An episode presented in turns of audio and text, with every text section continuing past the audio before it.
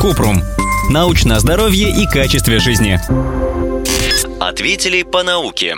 Услышала в Купруме, что энтеросгель – фуфламицин, что же тогда пить при пищевых отравлениях? Кратко. Чтобы облегчить симптомы пищевого отравления, нужно пить много жидкости, например, воду. Если беспокоит боль в животе или высокая температура, можно принимать парацетамол. У большинства людей отравление проходит без лечения за несколько дней, а если протекает тяжело, лечение должен назначить терапевт.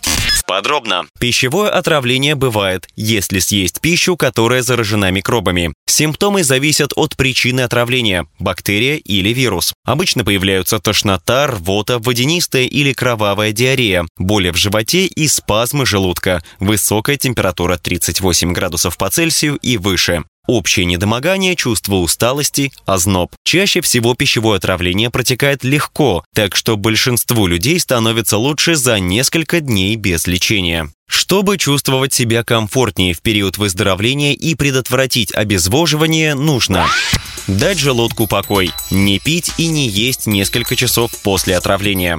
Через несколько часов восполнить запас жидкости, рассасывать кусочки льда или пить воду.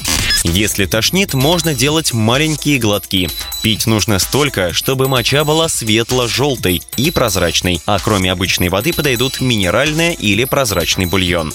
Если заболел ребенок, продолжать кормить грудью или из бутылочки, но маленькими порциями и чаще, чем обычно. Детям на смеси или твердой пище давать маленькие глотки воды между кормлениями.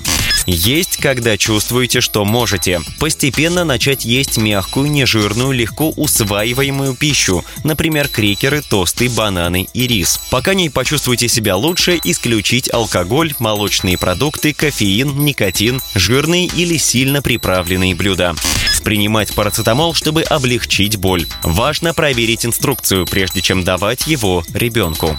Нужно обратиться к терапевту, если появилась кровь в рвоте или экскрементах, диарея длится больше трех дней, есть сильная боль либо спазмы в животе, лихорадка, признаки обезвоживания, чрезмерная жажда, сухость во рту, небольшое или полное отсутствие мочеиспускания, сильная слабость, головокружение, неврологические симптомы, нечеткое зрение, мышечная слабость и покалывание в руках. Люди из группы повышенного риска, которые относятся беременные, дети, люди с хроническими заболеваниями, заболеваниями или старше 60 лет должны вызывать скорую помощь с любыми симптомами пищевого отравления. У этих людей чаще могут развиваться осложнения, обезвоживание, поражение мозга и нервов, при отравлении бактерией или листерией выкидыш на ранних сроках беременности, а на более поздних – преждевременные роды. Лечение пищевого отравления зависит от причины и тяжести симптомов. Терапевт может назначить внутривенно растворы электролитов, чтобы восполнить объем потерянной жидкости, а также антибиотики и другие лекарственные средства для облегчения симптомов.